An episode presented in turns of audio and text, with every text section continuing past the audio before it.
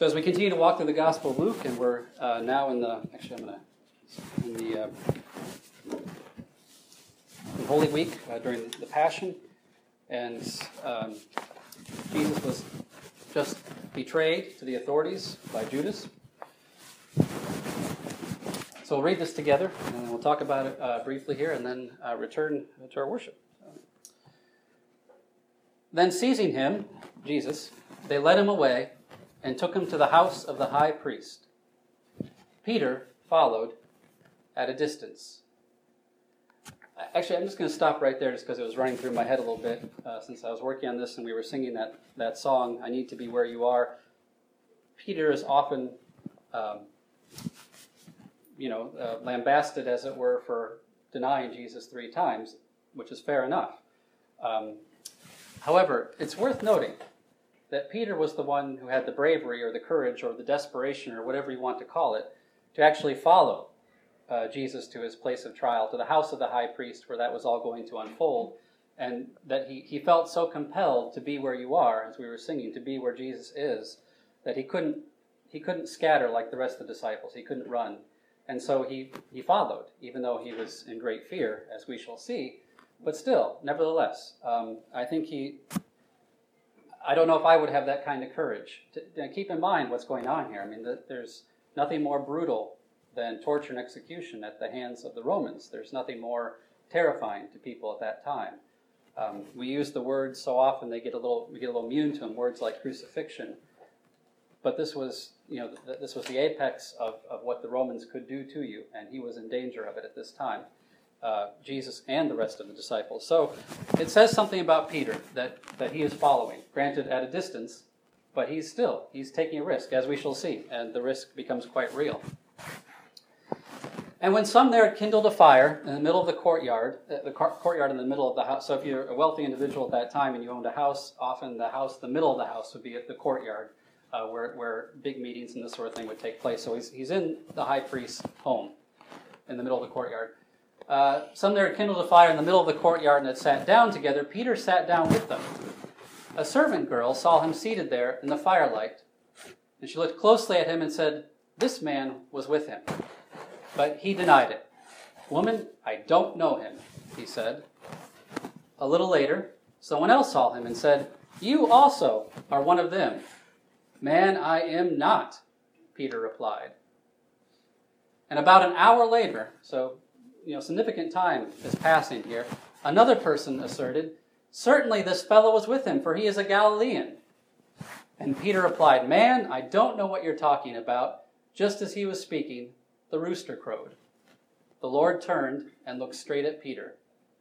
Then Peter remembered the word the Lord had spoken to him Before the rooster crows today, you will disown me three times. And he went outside and wept bitterly. The men who were guarding Jesus began mocking and beating him. They blindfolded him and demanded, Prophesy, who hit you? And they said many other insulting things to him.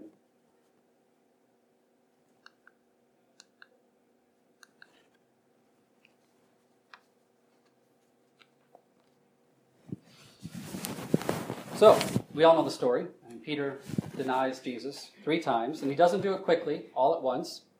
There were these you know, these long periods of time between the denials. And he, he knew, or he had in his mind somewhere subconsciously, that Jesus had predicted that this would happen, that he would deny him. He didn't really recall it. And there's a sense when somebody tells you something you don't believe, that you think is not true, you don't really retain it very well, right? And Jesus told him that you're going to deny me at a time when Peter thought, I'm rock solid. Heck, I'm Peter. I am the rock. And and he didn't believe it. And so he didn't it didn't come to his mind when he, plus he was under an incredible amount of anxiety and stress. But mm-hmm. nevertheless, he didn't believe it. But whatever passed through his mind after each denial, or during each denial, the truth came out. Uh, the truth being, and you know, I, I, don't say this in a condemning way, I don't hear it in a condemning way, but the truth being that Peter at this point cared more for his own life than he did for Christ. That's the truth that came out of each denial his self protectiveness was stronger than his, than his love for God in, in a very direct way. And I, again, I don't say that pejoratively. none of us really know until we're in those kinds of situations exactly how we will respond. I mean, people always say, um, you know, in, in, wartime, you can't predict uh, those people whose courage will break and those who will be strong on the basis of their personality or the things they say. It's, it is something of a surprise, sometimes even to the very person whose courage stays and the person whose courage fails. So I, I don't know. I've not been put in a situation even remotely similar to this where someone has said to me, Your faith or your life. Uh, some people do. Today, someone will. Um, and it's good for us to reflect on that and to think about it in a way that Peter hadn't because he didn't believe Jesus. But if, if Jesus said to me, Seth, in a time of trial, you will deny me three times for fear of your life, I'd surely believe him because, you know, I don't know how strong my courage is. I like to think it's tremendous which probably means it's not. but the truth is, his self protectiveness was stronger than his love for God. You may be the same, I may be the same, or maybe not. Maybe we'd surprise ourselves. I don't know. But there was forgiveness for Peter. I hope that's not a spoiler. There was, even as he denied Jesus three times, he was reinstated three times uh, by Jesus. There was grace in that moment.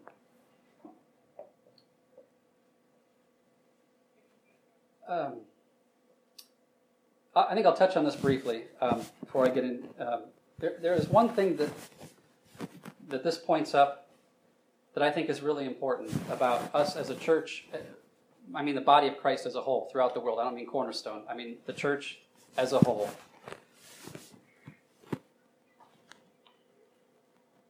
There's something here theologically that I think we need to pay attention to. There's a lot of anxiety sometimes in certain traditions and certain churches uh, about um, apostasy, heresy, leaving the faith. Does that, does that make sense? Uh, someone who just loses their faith or whatever, you know, regarding salvation, redemption, all these kinds of things. And in fact, this was a, this was a battle within the, the early church, a literal battle. There was a war uh, fought over this in North Africa, in point of fact, um, regarding the Donatists.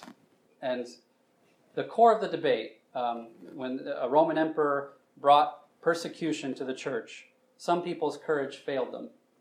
And one of the things that the Roman emperor would require is that you would hand over your scripture, you'd hand over your Bible as a sign of, and they would burn it, of course, as a sign of losing your faith. And those people were called traditores, and traditore means to hand over. Um, and so that's where we get the word traitor from.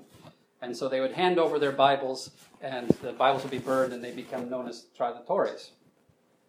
Well, when the persecution let up, and Diocletian or whoever, uh, the Christians were no longer being persecuted, uh, there, those people were, some were held in great disdain. And they, many of them wanted to come back to the church and wanted to be uh, sort of reinstated, as it were, uh, were repentant of the fact that they had failed in, the, in that moment, their courage had failed. And by the way, the, the, the uh, penalty for not handing over your scripture, as you might imagine, was death, and usually not a quick death. So you, one can understand. So this created this battle. And the Donatists uh, said, in essence, no, if you've denied Christ, you're done. You're no longer part of the church. You cannot give communion. You cannot receive communion. You, you're, you're finished. That's it and that's the end of the story. And there's a whole series of theological presuppositions that go with that, and there's a whole battle uh, that went with that. And St. Augustine was one of the ones who said, no, that's too, that's not, that's not correct. And anyway, there's a whole history we don't have time to go into there. Um, but my point being, this passage, along with the reinstatement of, of Peter, to me is, makes a theological point. That they're just like, you know, 70 times 70 times to forgive, you know, whatever there's always a road back to Christ. Uh, denying Christ, as Peter did here three times, um, is not the blasphemy against the Holy Spirit that is the unforgivable sin or these things. You know, I think it's important that we, we take um, grace to be the core of the church, mercy and forgiveness. Um, so, you know, that, that may not be an issue in sense of fighting wars about it as they did uh, centuries ago, but it, it should be, there's something in our hearts that we tend to be suspicious of people if they, you know, are, are you the real deal? Are you the real thing? Are are you really coming back to Christ? And we should have the humility and the grace and such just to say that's not our call. Everyone's soul is between them and God, not between you and them and God, or even between their pastor and them and God. Everyone's soul and grace and forgiveness is between them and God. Does that make sense? So I, I could go on about that, but to me, that's an important aspect of the faith. Uh, that, that sense of, of the grace, and there be no apostasy uh, or no, the door is always open as, as far as the church is concerned.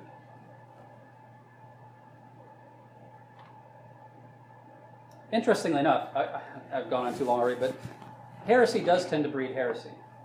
Uh, one of the things that was intriguing was that it was actually the war with the Donatists, the strict legalism of if you mess up, then you can't come back, that started the, the road of St. Augustine and others, created this theory uh, or this, um, this theology of, of how it's okay to kill other Christians uh, on the basis of warped theology. Does that make sense? So if your theology, I believe, is so heretical, so bad, then I can kill you. I can use force against you. That's when this started. For centuries, the Christian church eschewed the sword. There was no sword in the church. We just that was not for us. And it was here with the Donatists in this moment that Christians started taking up arms against one another and forcing. And, and St. Augustine had this thing about, um, you know, in Luke 15, where the, the, um, the man sends out invitations to the banquet, to the mansion, and they say, no, no, no, no, we don't want to go. And there's this verse, well, then go out into the highways and byways and compel people to come in. And he used that as, as, a, as a theological justification for saying we can use force to compel people to use right theology or kill them if they don't. So, like I said, heresy tends to breed heresy. When you get legalistic, and I'm a big fan of St. Augustine, by the way. I, I, I love his book Confessions. I think he was a man of God. He got this, in my view, wrong. That's a big thing to get wrong, in my opinion. Um, in fact, we just saw recently in the, in the last passage uh, Jesus saying, We're not to take the sword. At any rate. So that's a, a bit of church history and a bit about the, the redemption of Peter and the importance of our openness to redemption in all instances. that's not the main thing I want to talk about. And I'm, I'm, I'm going to hurry because I, I want to hear more music. I'm going to be candid. But um, let me skip this too. So with with Peter's denial, this really did feel like a Holy Spirit moment to me. And I don't, I don't say this in, in all my sermons, as you know, as most of you know. But I felt like the, the second I read Peter's denial in, in this passage, I felt like God said, pay attention to this. And it just jumped out at me. And so I, I thought, okay, well, this has got to be in some of my commentary. I have a number of commentaries on Luke written by people uh, much smarter than me. And I didn't find it in any of their commentaries. I couldn't find, and I, I Googled it and said, well, maybe some pastor has preached on it this way before, and I couldn't find that either. So I, you know, fools rush in where angels fear to tread. But this is what I, I feel like God spoke to me through. And so this is how, um, how I'm interpreting this particular passage. G, uh, Peter doesn't really deny Jesus three times, although in a sense he does.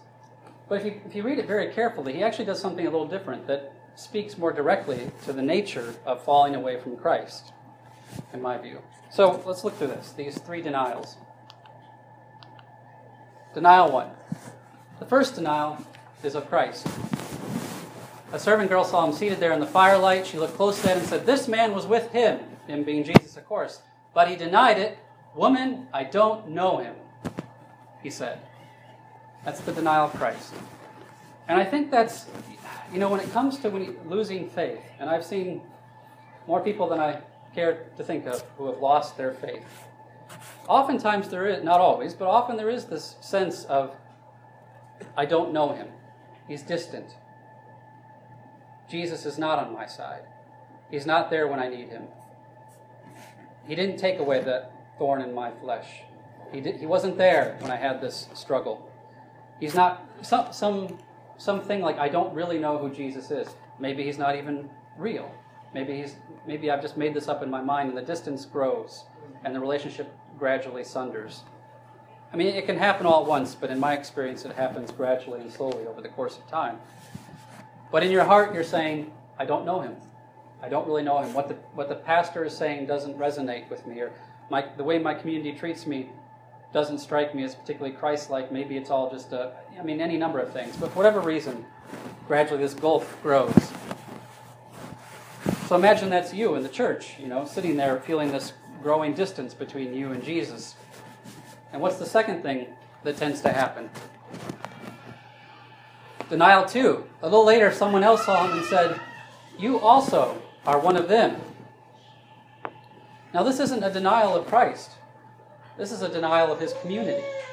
So the first thing was Jesus, and the second thing was community. He says, You are, you are one of them. You're one of the disciples of Christ. You're part of this community. Man, I am not. So the second disciple, thank you guys, that was very quietly done. Remarkable. Um, the second denial is the denial of community. And I see that too. As people's experience of Christ gets as, as they feel farther and farther from Jesus, the community becomes more alien to them. And, and what's happening in the community becomes more alien to them. They have more suspicion of what's happening in the community. And they start to, that, that alienation from Christ starts to become an alienation uh, from, from one another.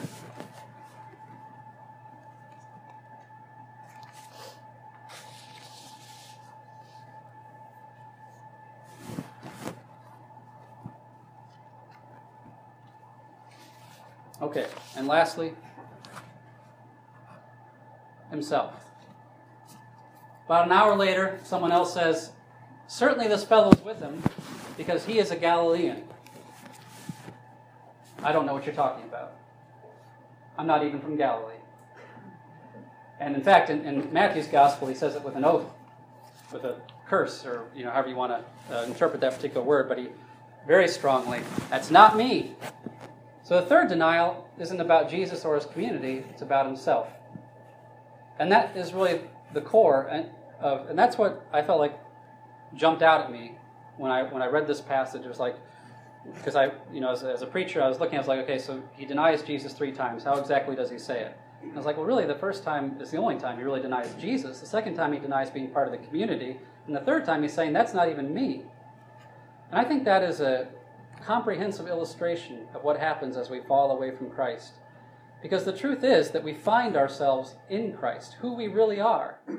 That God, who knit you together in your mother's womb, knows better than you who you really are and knows how to continue that formation. Our formation doesn't end when we're born, it just continues the molding of uh, how Christ molds you into who he would have you be. But when you say to Christ, and subsequently to his community and to the church, you say, I don't know you, and I have no part of you, and that gulf grows, then you start to become alienated from yourself. And boy, do I see that too. I see that people get away from the person who I thought they were, or the person who I hoped they were, maybe is a better. Because Christians, of course, could disappoint you too. it's not that. Well, anyway, but you know, over the course of years, if someone is just pushing away against that God of love, that will they will start to unravel. We come into this world, and immediately, immediately, sin starts to pull at the threads of who you are immediately sin starts to undo you and make you into something that you're not meant to be. Someone who's a slave to sin or a slave to your pride, a slave to your own desires, whatever it may be.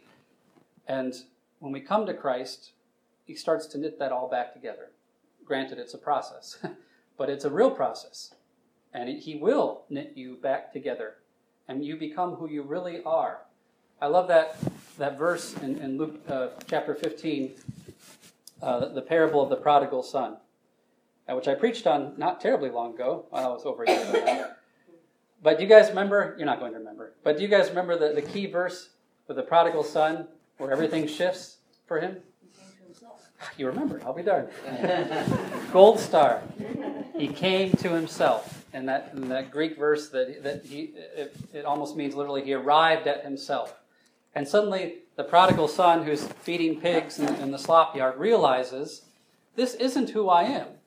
Not really. Over there is my Father who knows who I am, knows me better than anybody else. That's who I am. And that's where I belong. And all I have to do is accept His love. And that's, to me, this I'm not even a Galilean is, is a metaphor, if you will, of just pushing against even who you are because you don't want to be associated with Christ. And that and, and the, the depth of that is well, there's no end to it. um, eventually you'll just become something um, unrecognizable as a human being. Likewise, positively, those who continue to search for a relationship with God and those who hand over their sins to Christ every day become more and more who they're meant to be. And, and to me, that's, that's, uh, uh, that's just as much a part of the good news as forgiveness from sin. Well, they're all tied together, but.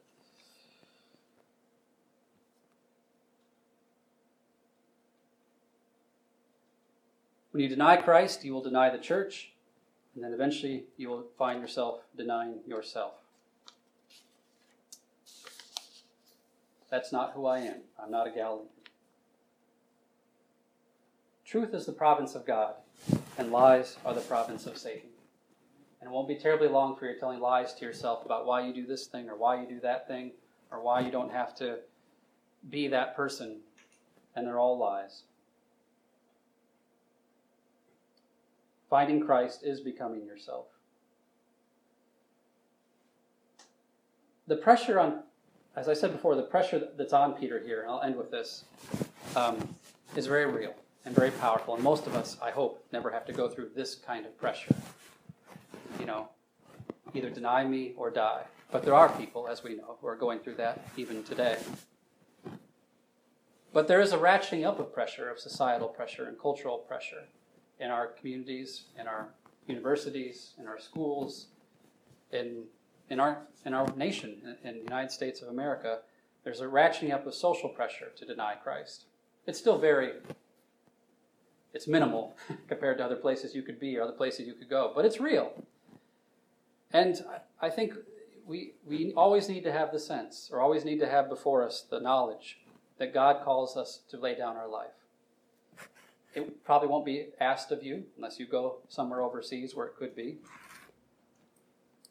But if we hold that in our heart as, you know what, Jesus, I am with you till, till death, till the end, then these cultural pressures are as nothing, like pricks on the skin, as it were, even though in the moment they might feel quite real. And I think we need to talk more about that as a church as the years go by. I intend to talk more about it as a pastor, about how we, how we stay faithful to God in a culture that is becoming more godless without setting up this sense of antagonism or war, as I mentioned earlier, against people who God loves, people who He would have us reach out to with love and with service. That's an, it has to be an ongoing conversation, or it becomes the wrong kind of battle. It becomes a battle against flesh and blood. Um, a book I read recently, um, I don't necessarily agree with everything in it, uh, but it spoke to this battle that Peter has and the battle some of you have in your workplaces and in, in your culture and your families with following Christ. Uh, it's this book called The Benedict Option uh, by Rod Dreher. It's a, called a, uh, subtitled "A Strategy for Christians in a Post-Christian Nation." And he uses the St. Benedict's rule, which is a rule for monastics in the 5th century AD, I believe, uh, as kind of a template for a, way, a new way to think about being a Christian in a world that's increasingly non Christian, and how to, to, um, how to be a light in the nation and how to retain your saltiness, as Jean Rene sang earlier. That, that's something we have to think about. It's something we have to do. It can't be something we just assume we are. And as the culture changes, we need to change too uh, as to how, how we do these things. And so I, I commend this book to you. Again, I don't agree with everything in it. You probably won't agree with everything in it. It's the rare book that I do agree with everything, but at least it gets the conversation going and, and, and to think about what it means. Um, so, uh, just some thoughts. Let's pray, go to communion, and then worship.